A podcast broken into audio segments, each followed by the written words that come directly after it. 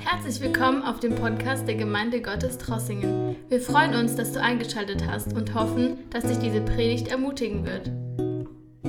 Wir haben gesagt, wir werden über Kommrufe der Bibel sprechen. Ich habe schon letzten Sonntagabend darüber geredet. Marius wird heute Abend darüber reden. Und ich möchte so einen Text lesen, wo äh, Jesus jemand einlädt, komm und folge mir nach. In Markus 10, ich lese ab Vers 17. Und äh, mein Thema wird sein, wie ihr sehen könnt, vielleicht könnt ihr es da auch einschalten, das wäre mir eine große Hilfe. Ähm, Markus 10 ab Vers 17. Können wir nochmals aufstehen, lesen wir das Wort und beten. Mir ist wichtig, dass ihr alle mitbetet, dass wir alle wirklich vor Gott stehen. Es geht nicht um meine Predigt, es geht nicht um was ich sage, sondern was der Heilige Geist uns sagen möchte. Und ich wünsche, dass der Heilige Geist hineinspricht in jedes Leben. Also unser Thema wird sein, komm und folge mir nach. Da heißt es in diesem Text, und als, es sich, als er sich auf den Weg machte, kam einer gelaufen und, war, und warf sich vor ihm auf die Knie und fragte ihn, guter Meister, was muss ich tun, um ewiges Leben zu erben? Jesus sagte ihm, was nennst du mich gut? Niemand ist gut außer Gott. Du kennst die Gebote.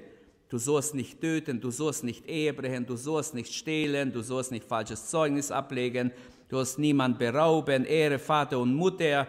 Er sagte zu ihm, Meister, das alles habe ich befolgt von Jugend an. Jesus blickte ihn an, er schaut diesen jungen Mann in die Augen wahrscheinlich und gewann ihn lieb. In anderen Worten, wir könnten denken, Jesus dachte, Mensch, ein wunderbarer Junge kann aus dir werden. Jetzt fehlt dir nur noch eins. Er sagt zu ihm, eines fehlt dir. Geh, verkaufe, was du hast, gib es den Armen. So wirst du einen Schatz im Himmel haben und komm und folge mir nach. Der aber war entsetzt über diese Worte und ging traurig fort, denn er hatte viele Güter. Da blickte Jesus um sich und sagte zu seinen Jüngern, wie schwer kommen doch die Begüterten im Reich Gottes. Die Jünger aber erschraken über seine Worte. Jesus sagte noch einmal zu ihnen, Kinder, wie schwer ist es, in das Reich Gottes zu kommen. Eher geht ein Kamel durch ein Nadelöhr als ein Reicher in das Reich Gottes. Sie aber waren bestürzt, sagten zueinander, ja, wer kann dann gerettet werden? Jesus blickte sie an und spricht, bei Menschen ist es unmöglich, nicht aber bei Gott, denn alles ist möglich bei Gott. Amen. Herr, wir preisen dich heute Morgen. Wir danken dir. Wir kommen in dein Gegenwart, vor deinem Thron, Herr, und danken dir, dass wir dein Wort noch haben. Danke, dass dein Wort nicht gebunden ist, dass dein Wort durch den Heiligen Geist inspiriert ist und auch heute Morgen zu uns redet. Danke, Herr. Sende dein Wort, sprich zu uns, offenbare dich uns, Herr. Wir beten für alle unsere Geschwister, Herr, überall, wo sie sind, die vielleicht alleine zu Hause sind oder jetzt auch live zuschauen, segne jeden Einzelnen. Herr, für Menschen, die jetzt keinen Gottesdienst haben, segne sie in ihrer Einsamkeit. Herr, wir bitten für unser Land, für Europa, für die ganze Menschheit, Herr, dass du dich erbarmst in dieser Lage. Ich bitte dich, Herr, dass du deine Hand ausstreckst. Zeige deine Herrlichkeit der ganzen Menschheit, Herr. Herr, du hast versprochen, du wirst deine Herrlichkeit der ganzen Menschheit zeigen. Offenbare dich in diesen Tagen. Lass uns sehen, dass du auf dem Thron bist. Lass uns sehen, wie dein Reich kommt, wie dein Reich zunimmt, Herr. Lass noch Millionen Menschen offen werden für das Evangelium und in deine Nachfolge kommen. Bitte, Herr, lass uns auch heute Morgen, die wir hier sind, wirklich von deinem Wort mitgenommen werden in dein Gegenwart. Rede zu uns, sprich hinein in unser Leben. Ich danke dir dafür. Amen. Amen. Bitte nehmt Platz.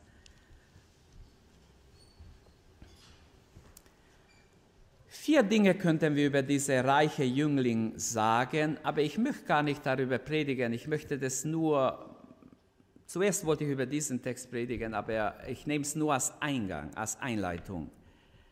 Vier Dinge könnten wir über diesen jungen Mann sagen. So nah und doch so fern. Vers 17 sagt, er kam gelaufen zu Jesus. Ist jemand von euch schon gelaufen zu Jesus? Aber ich komme manchmal, wenn ich sehe, wie Leute kommen, na, selbst wenn sie spät kommen, manche kommen ganz langsam. Also wenn ich spät käme, würde ich so große Schritte machen, wie ich kann, damit ich schneller reinkomme. So bin ich gestrickt. Dann würde ich mich beeilen. Ich weiß, ich bin einmal nach Hause, jemand hat mich gefahren, das Auto war nicht zu Hause und war Mittwochabend. Ich bin noch nie so schnell zur Gemeinde gelaufen. Ich will mich damit nicht in die Mittelpunkt stellen. Aber ich habe vergessen, dass ich viel zu schnell bin, als ich ankam, weil ich ganz verschwitzt. Dieser junge Mann rannte zu Jesus, warf sich vor ihm auf die Knie und fragte den guten Meister, was muss ich tun, um ewiges Leben, das ewige Leben zu ererben? Also er war so nah, er war an der richtigen Adresse. Es hätte jetzt passieren können, aber er hat alles irgendwie vermasselt. Zweitens sehen wir, er war so reich und doch so arm. Er sagte, Meister, das alles habe ich getan. Ich habe alles befolgt, was du sagst. In anderen Worten, ich habe mich versucht, nach, dein, nach deiner Gebote zu halten. Und doch, wenn wir Jesu Worte lesen weiter, sehen wir, er war ein gut menschlich gesprochen, aber zu schlecht für den Himmel. Der beste Mensch im Universum ist nicht gut genug für den Himmel. Ohne Jesu Blut kann niemand in den Himmel kommen. Jemand kann Gutes tun, sein Leben lang, alles, was er hat, verschenken. Selbst dann nicht. Ohne Jesus kommt niemand in den Himmel. Er allein hat die Gerechtigkeit für uns, die wir brauchen, um, um in den Himmel zu kommen. Also der junge Mann war echt ein netter, wunderbarer, menschlich gesprochen, wahrscheinlich ein vorbildlicher junger Mann.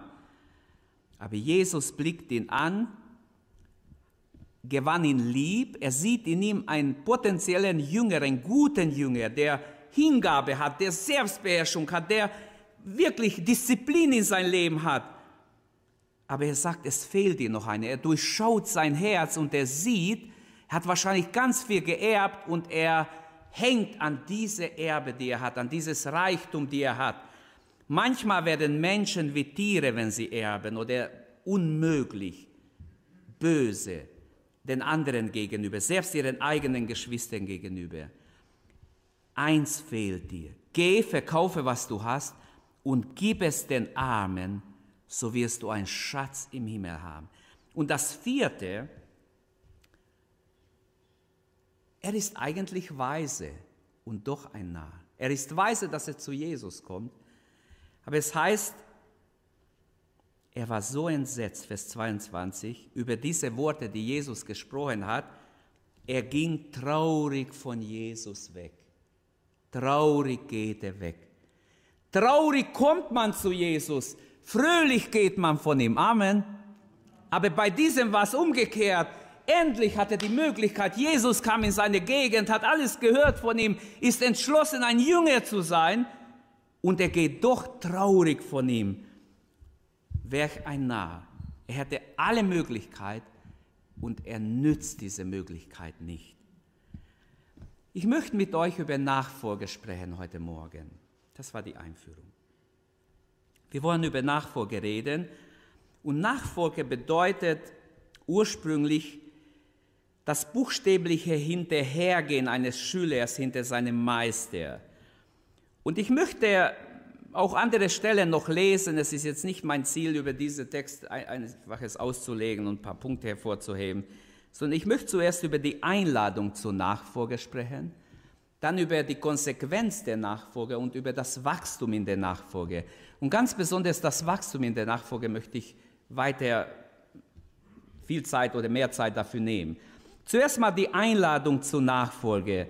Ist uns klar, dass Jesus alle Menschen einlädt in seine Nachfolge? Wie er zu, zu, zu diesem jungen Mann sagt, komm und folg mir nach.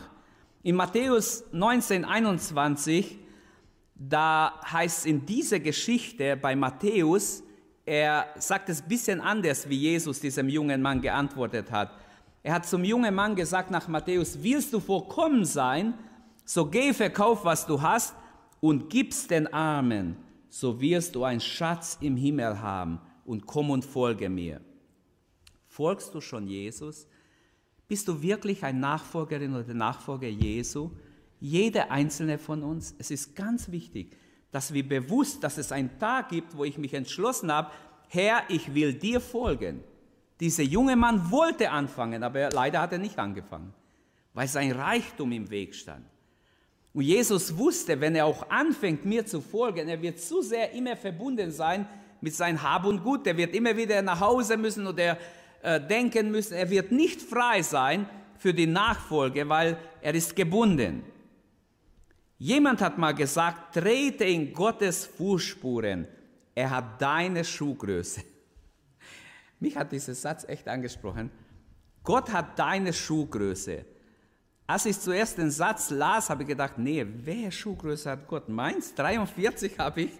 Meins hat Gott. Und die Tatsache ist, du kannst Jesus folgen mit deinen Möglichkeiten, mit deinen Begrenzungen, mit deinen Gaben oder deiner Schüchternheit, wer es auch ist in dein Leben, jeder kann Jesus folgen, wer will. Auch der junge Mann hätte ihm folgen können, der reiche Jüngling. Trete in seine Fußspuren, er hat deine Schuhgröße.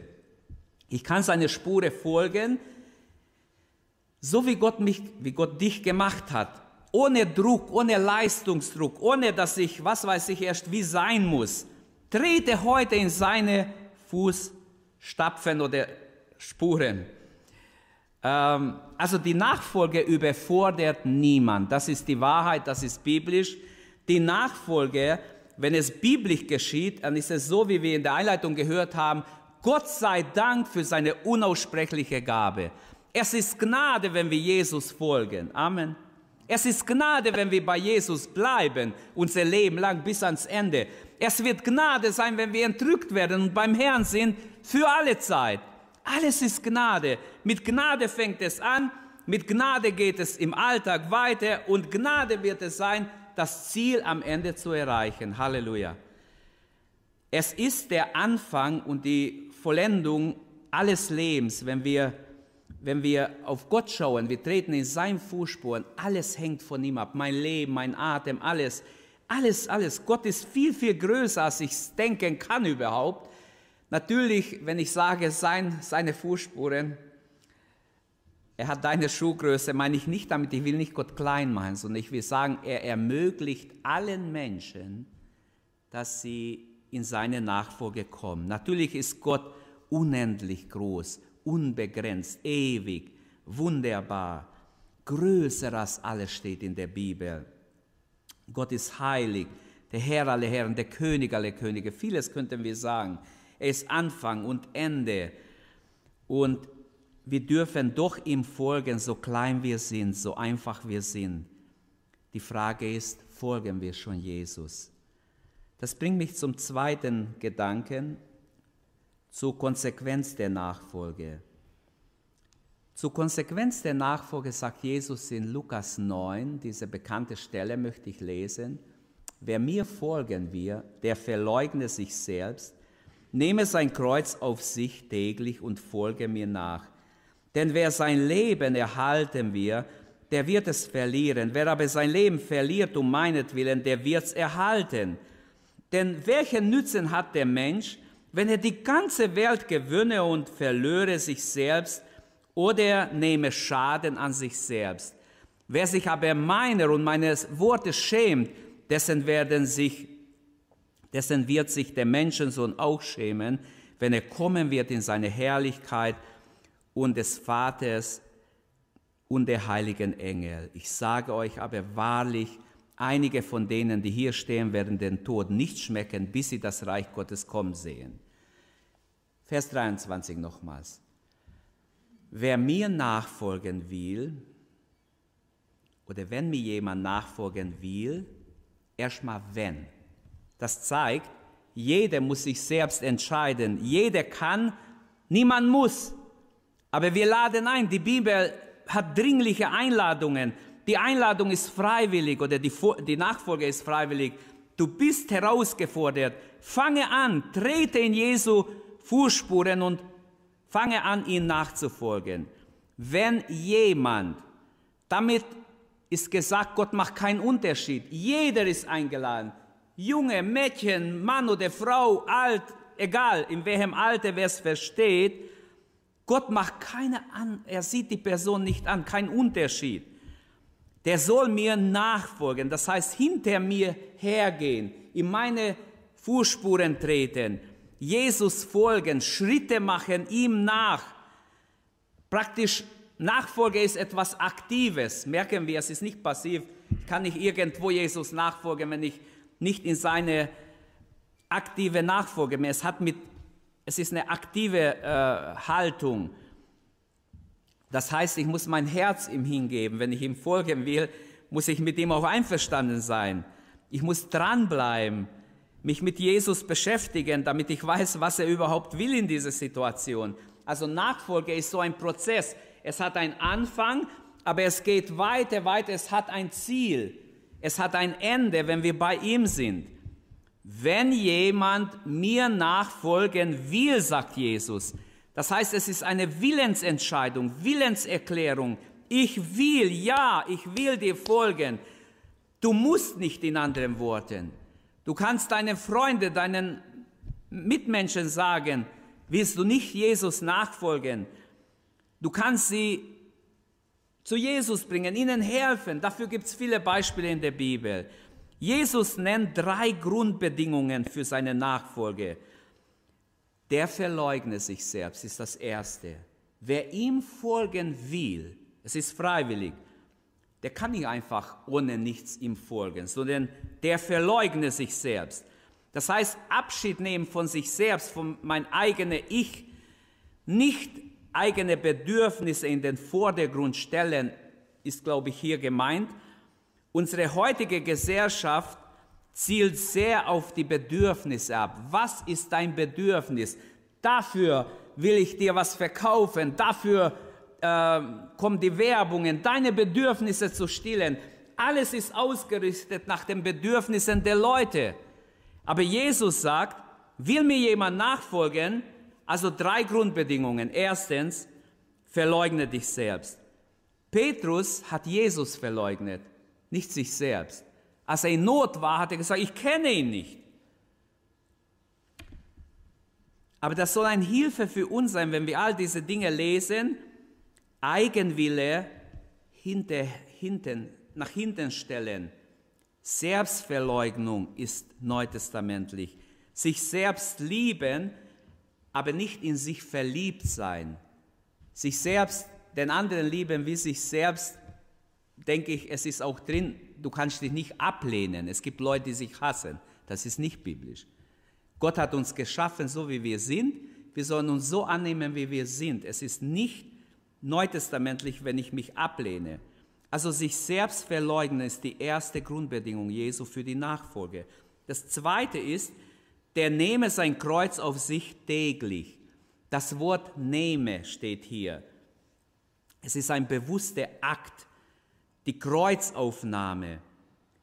Wir haben es gesehen, es ist ein Willensschritt, nicht ein Schicksal, ja, ich kann ja nicht anders, ich würde gerne anders, aber es ist halt so, ich muss es halt so ertragen. Nein, nein, der nehme sein Kreuz täglich auf sich.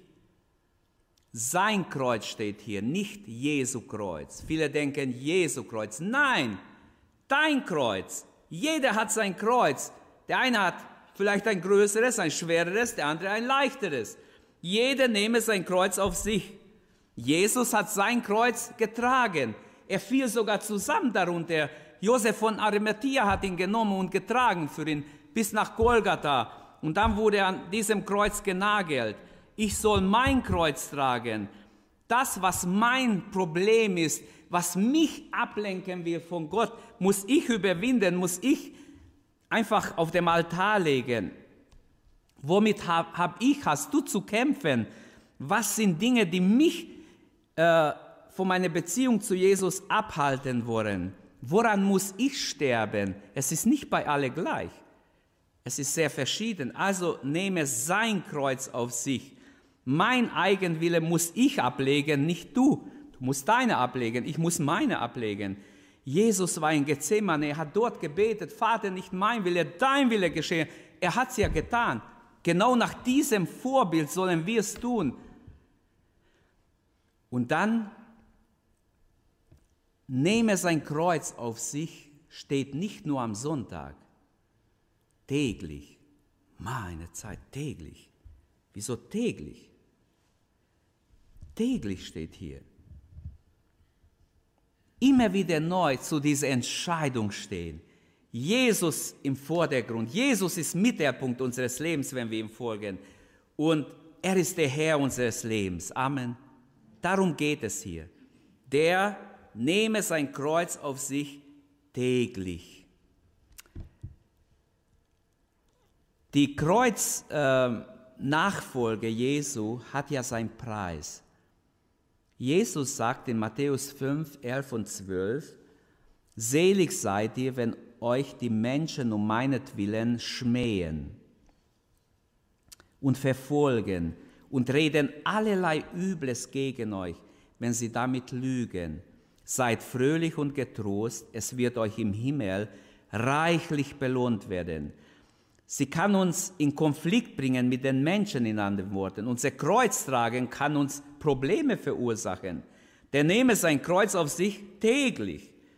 Das kann bedeuten, dass wir Nachteile haben, ganz klar. Und es kann in der Familie schon anfangen, dass ständig Streit entsteht oder Ablehnung entsteht oder Verachtung entsteht, weil du das machst in der, im, Freundeskreis, im Freundeskreis, in der Schule, am Arbeit, überall kann es Nachteile geben. Jesus, der selbst sein Kreuz trug, spricht ganz realistisch von der Kreuzaufnahme. Weltweit gesehen werden gegenwärtig in viele islamische Länder viele Hunderttausende Menschen unterdrückt, eingesperrt, weil sie ihr Kreuz auf sich genommen haben, weil sie Jesus folgen, haben sie viele, viele Nachteile. In unseren westlichen Ländern war es ganz anders, aber der Wind dreht sich, hat sich schon gedreht. Und auch für uns wird gewarnt, wenn wir bestimmte Dinge sagen, weh uns. Und wir müssen einfach damit rechnen, dass wir als Nachfolger Jesus schon bald noch neue Restriktionen haben werden. Aber wir sollten nicht Angst haben davor. Für Jesus sollten wir alles ertragen. Das habe ich hier gelesen. Selig seid ihr, wenn ihr um meinetwillen geschmäht und verfolgt werdet und alle möglichen Übel über euch gesagt wird. So sehen wir, wie im Moment vieles sich dreht. Der Wind dreht sich. Jesus sagt als drittes, und folge mir nach. Das ist die dritte Grundbedingung. Nicht nur Verleugnung, nicht nur sein Kreuz auf sich nehmen, die tatsächliche Nachfolge ist die dritte, was er sagt. Und folge mir nach. Das ist der dritte Schritt, der, den Jesus hier anspricht. Nachfolge heißt auch dranbleiben. Jesus hinterhergehen, dranbleiben. Es geht nicht um uns, es geht um ihn, um sein Wille. Sein Wille soll geschehen. So beten wir im Vater unser, Herr, dein Wille geschehe, wie im Himmel, so auf Erden. Auch bei uns natürlich. Amen. Jesus warnt davor die Welt gewinnen zu wollen. Die Verse danach, nach dieser ganz interessante Vers 23, gleich mit Vers 24 wendet sich das Blatt und Jesus erzählt hier etwas, denn wer sein Leben erhalten wird, der wird es verlieren. Wer sein Leben verlieren um meinetwillen, ver verliert um meinetwillen, der wird es gewinnen. Alle wollen ihr Leben gewinnen. Ist ganz klar. Es gibt keinen Menschen, der normal ist, der nicht sein Leben gewinnen will. Nur nicht alle haben verstanden, wie man sein Leben gewinnt indem man es verliert für Jesus, indem man es Jesus hingibt. Niemand wird sein Leben gewinnen, der nicht in der Nachfolge Jesu tretet und sich demütig vor Gott und Jesus als sein Herrn annimmt. Egal, er kann drei Doktortitel haben, Professor, Doktor, noch weiß ich, was weiß ich sein, 40 Jahre auf der Uni unterrichten. Wenn er nicht kapiert hat, dass er sein Leben nur gewinnen wird, wenn er Jesu Nachfolge angetreten ist, aktiv, dann wird es halt so kommen, wie es Jesus sagt. In Lukas 17, 33, wer sich an sein Leben klammert, wird es verlieren. Wer sein Leben aber für Gott einsetzt, wird ihn für immer gewinnen, steht hier. In Matthäus 10, 39. Wer aber vor den Menschen nicht zu mir steht, für den werde ich auch vor meinem Vater im Himmel nicht eintreten. Puh, das hört sich ganz schlimm an. Also, ähm, Jesus spricht etwas an, die Konsequenz der Nachfolge ist nicht so ohne. Die tatsächliche Nachfolge ist angesagt. Die Spannung in der Nachfolge, die Prioritäten richtig setzen, das ist einfach eine Sache, dem niemand entkommt. Zeit mit dem Herrn zu verbringen. Ähm, wenn ich ein guter Ehemann will, muss ich Zeit für meine Frau nehmen, für meine Kinder. Wenn ich ein guter Vater sein will, wenn ich ein guter Diener sein will, muss ich Zeit fürs Reich Gottes nehmen, für sein Reich, für die Gemeinde nehmen äh, oder Menschen zu ihm führen, wenn ich evangelistisch versuche, Menschen auf Jesus aufmerksam zu machen, dann werde ich meinen Auftrag, meine Berufung äh, wahrnehmen. Äh, und vieles andere könnte ich aus den Evangelien zeigen. Fleißig sein, bis der Herr kommt, an der Arbeit sein, nicht faulenzen. Ähm, und dabei das Leben zu genießen. Es ist falsch, die Einstellung, oh, wie arme Christen, oh, wie schlimm haben wir es in dieser Welt. Nein, wenn es jemand gut hat, sind wir es. Hey, ohne Gott wäre jetzt eine Katastrophe, in diese Zeit zu gehen. Wir sehen ja, wie verzweifelt Menschen sind und manche Wut entbrannt und manchmal habe ich mich auch schon geärgert, muss ich ehrlich zugeben. Ich glaube auch, dass manches Unrecht ist, was geschieht, aber das haben wir genug diskutiert, wenn wir in der Predigt zweimal nicht anfangen. Die negativ, ein Negativbeispiel ist Lot, wenn es um falsche Prioritäten geht in der Bibel. Es steht von ihm, und deshalb, äh, das sage ich zu dieser, die, die Spannung in der Nachfolge. Wir müssen die Spannung aushalten. Da ist immer eine Spannung da. Und die Priorität richtig zu behalten, muss ich diese Spannung aushalten. Ein Negativbeispiel ist Lot und seine falschen Prioritäten. Im Alten Testament, in 1. Mose 13, ab Vers 8 wird uns erzählt, dass Lot schlug seine Zelte in Sodom auf. Er dachte auf das Äußere. Vielleicht haben seine Kinder gesagt, Papa, wir wollen da in Sodom leben, da gibt es alles, da gibt es Möglichkeiten, da gibt es Internet. Gab es natürlich nicht, aber die würden heute so sagen, da gibt es gutes Internet, da gibt es dies und das, da gibt es Diskos, da gibt es alles Mögliche. Und er schlug sein Zelt dort bei dieser verdorbenen Großstadt auf. Ich habe nicht Zeit, die ganze Geschichte durchzunehmen. Ich werde es nur kurz erwähnen und zeigen, dass es tatsächlich ein Beispiel für uns ist. Es wird im Neuen Testament erwähnt. Man könnte sagen, sein Denken war ein Prestigedenken, Ansehen, Stadtrat. Er saß im Stadtrat, er war vielleicht ein angesehener Mann. Er hat die Sünde wahrscheinlich in Kauf genommen, obwohl er innerlich anders eingestellt war, laut 2. Petrus. Seine Seele leidete über die Sünde in der Stadt. Und die Krise des Lot wird uns dann erzählt, paar Kapitel später. Abraham mehr, Gott offenbart Abraham, Sodom wird vernichtet. Und er weiß, mein, mein, mein Neffe ist dort. Und er geht in eine ganz ernste Fürbitte. Wir können ja nachlesen im Kapitel 19 in 1. Mose, wie er ringt mit Gott, wie er mit Gott im, in der Fürbitte ernsthaft eintritt, dass überhaupt Lot noch so sein Haut gerettet wird. Wahrscheinlich wäre er sonst nicht gerettet. Ihr könnt ja denken, wie ihr es versteht, ich verstehe so. Ein Positivbeispiel für die richtige Prioritäten ist für mich Paulus. Der Apostel Paulus der wusste, seine Stellung zu Christus ist A und O. Diese, diese, äh, diese, äh, das, diese, diese Stellung Jesu in sein Leben, Jesus ist mein Leben, für mich zu sterben ist Gewinn, Christus ist mein Leben, kann er sagen. Und in Römer 1,16 sagt er, ich schäme mich des Evangeliums nicht, denn es, die, es ist die Kraft Gottes. Die Kraft Gottes zur Rettung der Juden und der Heiden. Jeder, der daran glaubt, wird gerettet. Die Gnade Gottes auf mein Leben, das Erbarmen Gottes in unser Leben, all das kommt dadurch, dass wir diese richtige Stellung haben. Und das bringt uns zu dritter Gedanke, zum Wachstum in der Nachfolge. Ich möchte euch fragen, wächst ihr in der Nachfolge? Wachsen wir in der Nachfolge? Ich stelle es mir. Wo stehst du zurzeit in der Nachfolge? Paulus schreibt an die Epheser Kapitel 1, Vers 18 und 19, er bittet Gott für sie um erleuchtete Augen des Herzens, damit ihr wisst, was die Hoffnung seiner Berufung, was der Reichtum der Herrlichkeit seines Erbes in den Heiligen und was die überragende Größe seiner Kraft an uns, den Glaubenden, ist, nach der Wirksamkeit der Macht seiner Stärke. In unser geistliches Leben, in unser Dienst im Reich Gottes gibt es einen Normalzustand.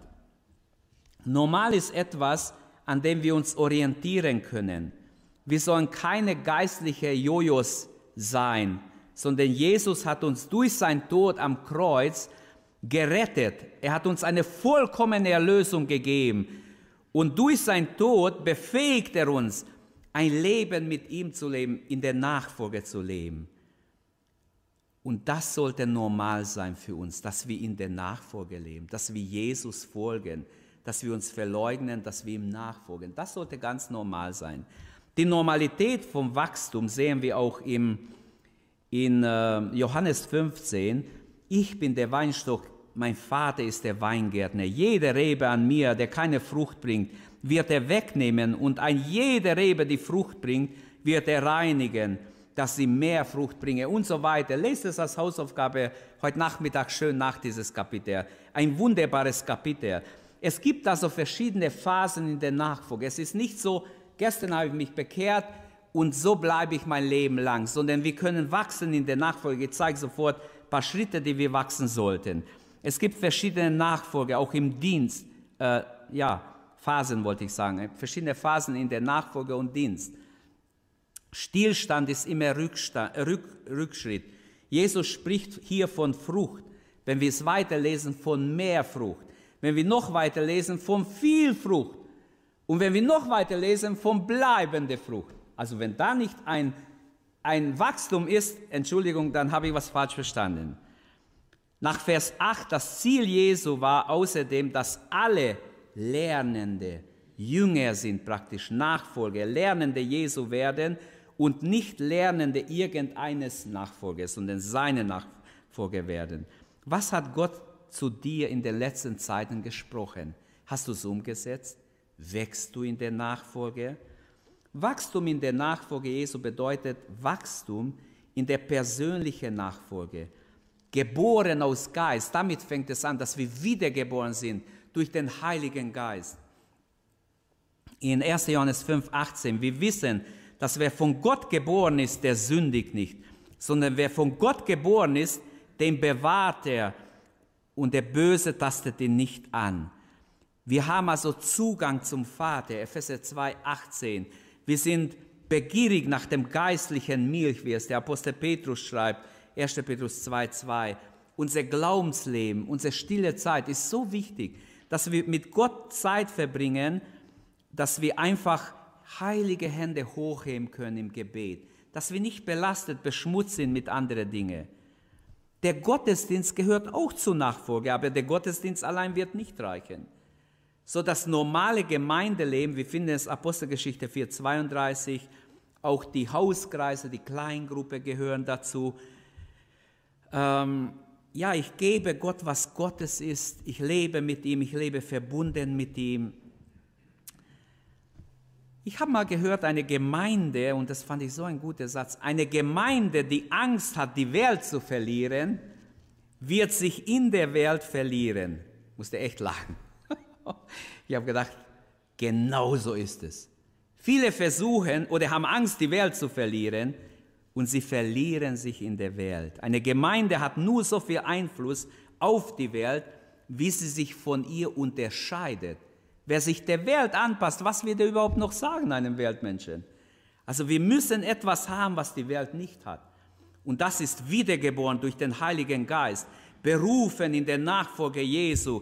Der schmale Weg der Nachfolge lässt uns immer noch von manchen Freunden oder manche, die uns kennen, ja, die schütteln vielleicht den Kopf und sagen, wie kann er sowas glauben oder wie kann er sich an sowas halten? Aber ich finde es wichtig, dass wir kapieren, nicht, dass wir die Welt verachten. Die Menschen sind kostbar. Gott liebt alle, alle verlorenen Menschen. Gott will, dass alle gerettet werden. Wir sollten sie alle lieben. Aber wir müssen uns nicht der Welt anpassen. Wenn die Gemeinde zwischen Weltflut und Weltsucht hin und her taumelt, wird es den Menschen in der, um sie herum ganz schwindlig. Sie wissen gar nicht, wo gehören die denn hin. Nur wenn eine Gemeinde wirklich Jesus nachfolgt und die Liebe zur Welt verneint, wird Salz und Erde, Salz der Erde sein und Licht der Welt sein, diese Gemeinde. Johannes schreibt, ja, habt nicht lieb die Welt noch was in der Welt ist. So jemand die Welt liebt, in dem ist die Liebe Gottes nicht. Dann Wachstum in der Nachfolge bedeutet Wachstum in der Fülle des Heiligen Geistes. Die Geistestaufe zu erleben, finde ich so wichtig, dass wir erfüllt sind im Heiligen Geist. Die Zeichen, die folgen werden, sagt Jesus in Markus 16, Vers 17 und weitere. Die Zeichen, die da folgen werden, denen, die da glauben, sind diese. In meinem Namen werden sie böse Geister austreiben. Sie werden ähm, in neuen Zungen reden, Schlangen aufheben mit ihren Händen und es wird ihnen nicht schaden. Sie werden Tödliches trinken, sie werden dadurch nicht sterben, Kranken die Hände auflegen und es wird besser mit ihnen werden. Ströme lebendigen Wassers gehen von dem aus, der an ihm glaubt. Johannes 7, 37, es heißt, am letzten Tag des Festes stand Jesus auf und rief laut, wen dürstet, der komme zu mir und trinke. Und wer will, der nehme das Wasser des Lebens umsonst, steht in Offenbarung. Aber hier steht, wer an mich glaubt, wie die Schrift es sagt, von dessen Leib werden Ströme lebendigen Wassers fließen. Und dann steht im Vers 39, das sagte er aber über den Heiligen Geist, den sie noch nicht empfangen hatten, den sie aber bald empfangen sollten, denn der Geist war noch nicht ausgegossen. Und so sterben oder streben nach dem Dienst, nach den Gaben im Dienst ist auch wichtig. In äh, 1. Korinther 14, Vers 1 steht, strebt nach der Liebe, bemüht euch um die Gaben des Geistes, am meisten aber um die Gabe der prophetischen Rede. Freimütig im Zeugnis geben. Wir lesen in der Apostelgeschichte, wie sie beten, Herr, gib deinen Knechten Freimut, dich zu bezeugen, keine Angst, Mut zu haben, Kühnheit zu haben. Dann Wachstum in der Nachfolge Jesu bedeutet auch Wachsen im Leben im Geist. Paulus spricht in Galater 5 besonders über das Leben im Geist, Wandeln im Geist. Der Apostel Johannes, 1. Johannes 2, 27, spricht über die Salbung des Heiligen Geistes, die uns befähigt, dass wir im, im, äh, ein, ein Leben im Geist führen, die Lust des Fleisches nicht zu erfüllen, einfach Kraft zu haben, Überwinderkraft zu haben durch die Kraft Gottes, durch Jesu Tod auf Golgatha. Also nicht ein Geist der Angst haben wir empfangen, nicht ein Geist der Verzweiflung, der Sorge, oh, was wird morgen, sondern ein Geist der Kraft, der Liebe und der Besonnenheit hat Gott, uns gegeben.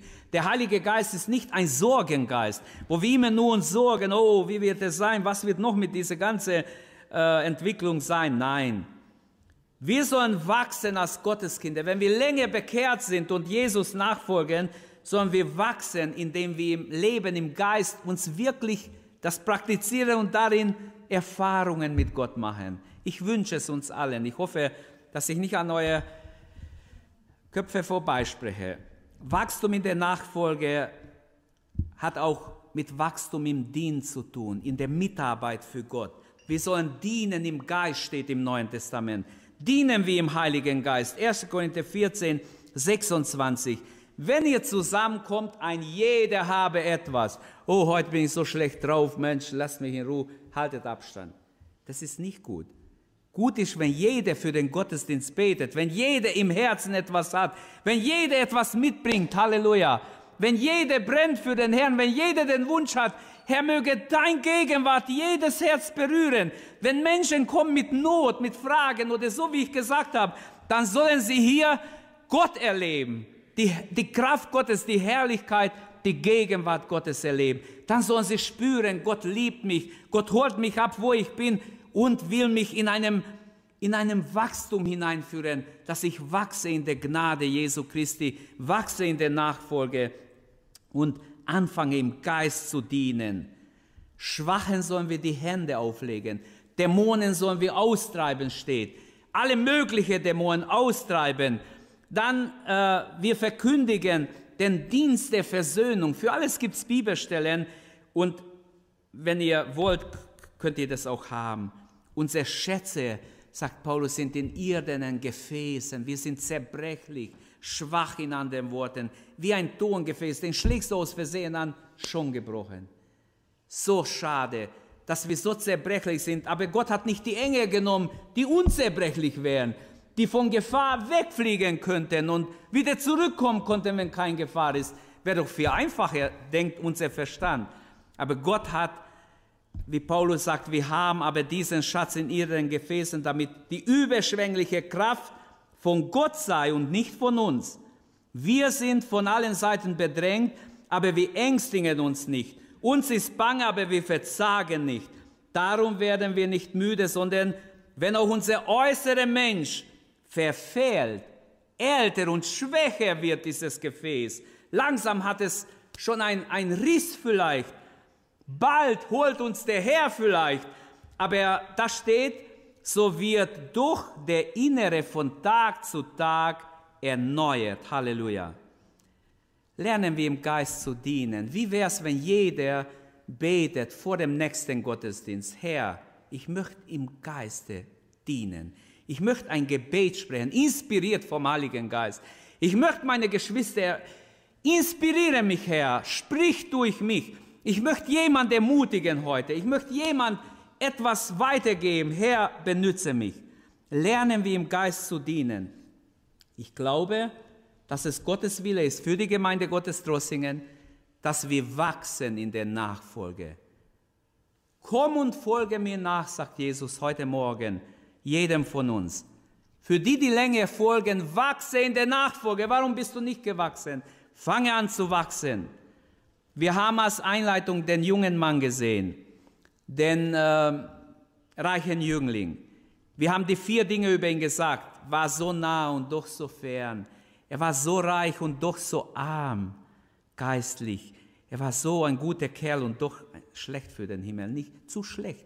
Viele denken, oh, ich bin besser wie die. Ich bin besser wie der. Ich, ich, Gott kann stolz auf mich sein. Das ist Einbildung. Gott ist auf niemand stolz, auf keinen Menschen, der nicht Jesu Gerechtigkeit in sein Leben angenommen hat.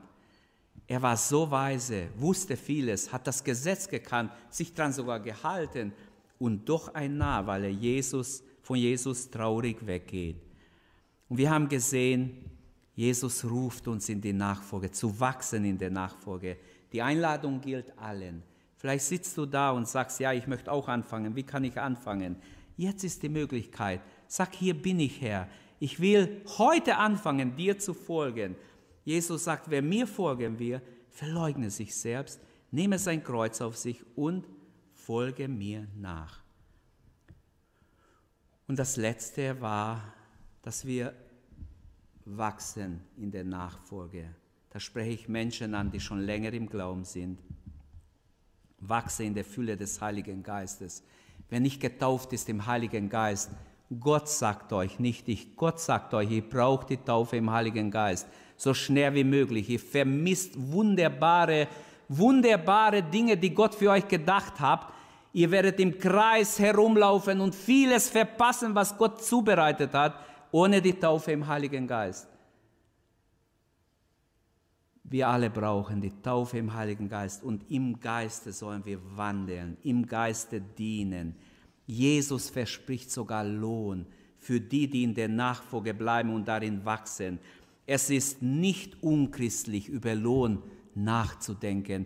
Petrus hat den Herrn auch gefragt, Herr, wir haben alles verlassen, was wird uns dafür werden? Jesus hat nicht gesagt, so ein irdischer Gedanke, ein Fleischleer, hör auf damit. Nein, für Jesus bedeutet, oder für die Jünger bedeutet der Nachfolge schon Gnade. Es war ein Vorrecht, dass sie Jesu Jünger waren, aber es hat auch mit Verpflichtung, mit, Bindung zu tun gehabt, mit Bruderschaft untereinander. Sie hatten einen Auftrag, sie waren in einer Gemeinschaft zusammen und doch die Verheißung des Lohnes blieb nicht aus. Jesus spricht ganz offen zu Petrus über einen zweifachen Lohn. Er sagt hundertfach Danke, schon dass du unsere. Predigt angehört hast. Wenn dich die Botschaft Mitten angesprochen hat, dann teile sie gerne mit deinen Freunden und ist das Bekannten, möglich. dass auch sie diese Häuser, Predigt hören Brüder. Schwestern, Mütter, Wir wünschen Kinder, dir Gottes Enkel, Segen. was Jesus hier alles aufzählt. Und zweitens sagt er, und vom ewigen Leben in der zukünftigen Welt. Göttliche Versorgung auf der Erde, in anderen Worten, und ewiges Leben im Himmel werden verheißen allen, die Jesus nachfolgen. Wo gibt es denn was Besseres? Kennt ihr ein besseres Angebot? gibt es nicht. Ich bin glücklich, dass ich eines Tages das Evangelium hören durfte und jemand mir das Evangelium geprägt hat und ich habe gemerkt, wie wunderbar ist doch in Jesu Nachfolge zu treten. Jetzt bin ich schon um die 40 Jahre bald gläubig oder etwa und habe es nicht bereut. Eigentlich über 40. 41. Ähm, dabei ist der größte Lohn, den wir haben, würde ich jetzt sagen. Der größte Lohn ist die Gemeinschaft mit dem Herrn, jeden Tag. Liebesgemeinschaft, Lerngemeinschaft, Leidensgemeinschaft, Sterbensgemeinschaft, Auferstehungsgemeinschaft. Man könnte vieles sagen, das ist das Einzigartige. Es ist alles für die Nachfolger. Der ganze Schatz, die ganze Liebe, die ganze Freude, die ganze Hoffnung, alles ist da für jeden, der Jesus nachfolgt, der sich entscheidet, ich will dir folgen, Herr. Ist jemand da, der das sagt, ich will dir folgen? Lass uns aufstehen und lass uns vor Gott treten. Aber die Frage bleibt an alle, die ihr schon über fünf Jahre gläubig seid. An euch möchte ich die Frage stellen, seid ihr gewachsen im Glauben, in der Nachfolge? Seid ihr gewachsen in der Nachfolge? Lebst du im Geist? Wandelst du im Licht? Wandelst du im Geist? Oder sind irdische Dinge dir so wichtig, dass du davon abgehalten wirst? Wie elend sind wir dann? Für junge Menschen, die vielleicht noch nicht richtig angefangen haben, fange an heute. Entscheide dich heute. Ich will Jesus folgen. Geh nicht traurig weg, geh glücklich weg. Unser Sohn Daniel war neun Jahre, als er sich entschieden hat. Und wisst ihr was? Er hat der Lehrerin geschrieben damals. Er hat über sich geschrieben. Es war ein kleiner Junge, der hieß Daniel. Seine Eltern liebten ihn sehr, er liebte seine Eltern auch sehr. Eines, er ging immer mit seinen Eltern im Gottesdienst, ich verkürze es. Und eines Tages hat der kleine Junge verstanden, dass er verloren ist. Und er war ganz, ganz traurig, Ausrufezeichen. Aber dann hat er gut aufgepasst und hat verstanden, der gute Hirte kam, um die Verlorenen zu retten, zu finden, zu suchen und zu retten. So, Punkt. Und der gute Hirte hat den kleinen Jungen gerettet. Ausrufezeichen. Jetzt ist er ganz, ganz glücklich. Ausrufezeichen. Hat der gute Hirte sie auch schon gefunden? Die Lehrerin hat die ganze Zeit geheult, hat mich angerufen, Herr Krumper, ich brauche Hilfe, ich bin, ich bin ganz verloren, hat sie gesagt. Ich bin ganz verloren, ich habe heute Nacht nicht geschlafen. Mein Leben ist eine Katastrophe, ich bin ganz verloren. Schauen Sie, was Ihr Sohn mir schreibt. Haben Sie ihm geholfen? Ich habe gesagt, nein, er hat mich nicht gefragt, ich hätte es ihm verboten. Aber eigentlich hätte es ihm nicht verboten. Aber ich war ganz überrascht, dass er sowas schreibt mit neun Jahren weil er was erlebt hat mit Gott. Ich möchte nur sagen, Jesus liebt dich. Denk daran, deine Schuhgröße durch in seinen Fußspuren, es passt. Du musst nichts Besonderes bringen und Leistung erstmal bringen. Komm so wie du bist zu Jesus. Beten wir jetzt. Sag Gott, hier bin ich, Herr. Ich gebe dir mein Leben. Es wäre schön, wenn mehrere sich heute entscheiden. Wir können euch gerne helfen. Wenn ihr nachher mich anspricht, ich rufe jetzt nicht nach vorne, wir sollen das nicht, aber wenn ihr nachher Fragen habt, wir stehen gerne für euch bereit. Oder geht zu euren Eltern, sagt es, eure Eltern. Oder ihr könnt zu mir auch kommen. Ich freue mich immer, wenn jemand kommt und sagt, ich will mein, Jesus, mein Leben mit Jesus in Ordnung bringen. Ich will wirklich ganze Sachen mit Jesus machen. Ich will mich taufen lassen. Ich will Jesus folgen. Ich helfe ganz gerne. Das ist ein Glücksgefühl für mich jedes Mal, wenn ich Menschen helfen darf. Ja, beten wir. Vater, wir danken dir für Jesus Christus. Wir danken dir, Herr Jesus, dass wir in deine Nachfolge gerufen sind. Danke, dass du immer noch rufst, komm und folge mir nach. Herr, was für ein Ruf, was für ein schöner Ruf. Wir wollen dir folgen. Ich will bei dir bleiben, Herr, dir folgen, wachsen in der Nachfolge. Herr, ich bitte dich, dass wir im Geiste wandeln, im Geiste leben, dass wir vom Heiligen Geist gebraucht werden, benutzt werden, damit dein Name verherrlicht wird, damit dein Name gepriesen wird. Halleluja. Segne jeden Einzelnen, Herr. Hier stehen wir vor dir, Herr, und bitten um Gnade, um Vergebung, bitten um junge Menschen, die ihr Leben mit dir anfangen, Herr, die dir zu folgen anfangen und dass sie wachsen in der Nachfolge, dass sie stark werden in dir, dass sie Jüngerinnen und Jünger Jesus werden. Halleluja, danke Herr, danke von Herzen, danke, dass wir dir folgen dürfen, dir dienen dürfen, dich rühmen dürfen. Halleluja, ehre deinem Namen, Herr. Wie bist du wunderbar, einzigartig. Dir wollen wir folgen, Herr, und deinen Namen rühmen und preisen. Halleluja. Amen, Amen, Halleluja. Danke, dass du unsere Predigt angehört hast. Wenn dich die Botschaft angesprochen hat, dann teile sie gerne mit deinen Freunden und Bekannten, dass auch sie diese Predigt hören können. Wir wünschen dir Gottes Segen.